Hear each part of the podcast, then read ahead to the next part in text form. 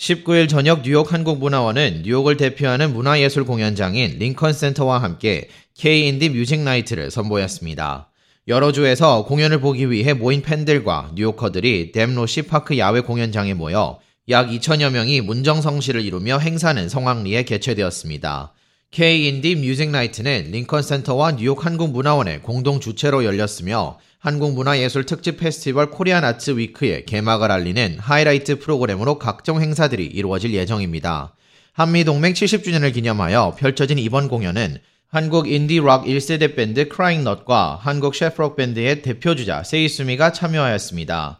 팝의 거장 엘튼 존이 극찬한 바 있는 부산 출신의 4인조 밴드 세이수미가 먼저 무대에 올라 2019 한국 대중음악상 노래 부문 최우수 모던록을 수상한 Old Town, 아무 말도 하지 말자 등 세이수미만의 색채를 가미한 음악들을 선보여 뉴요커들과 각주에서 모인 관객들을 사로잡았습니다.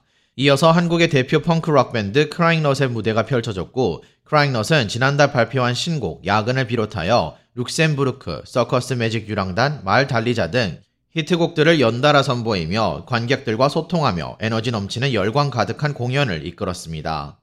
이번 공연의 총 기획을 맡은 뉴욕 한국문화원 김천수 원장은 이번 K-Indie Music Night 공연을 통해 세대와 인종을 불문하고 모두가 신나게 즐겨주셔서 감사하다면서 앞으로도 문화원은 우리 문화가 더욱 넓고 깊게 사랑받을 수 있도록 노력하겠다고 전했습니다.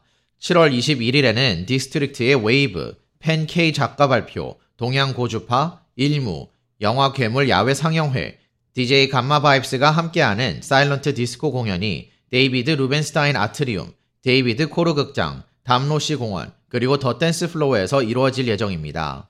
또한 이번 K-Indie Music Night와 영화 괴물 야외 상영회를 비롯하여 각종 공연들이 이루어지는 이번 Korean Arts Week는 22일까지 링컨 센터 캠퍼스 곳곳에서 이루어질 예정입니다. Korean Arts Week 프로그램의 자세한 정보는 뉴욕 한국문화원 웹사이트 koreanculture.org 및 K-Radio 본문에서 찾아보실 수 있습니다.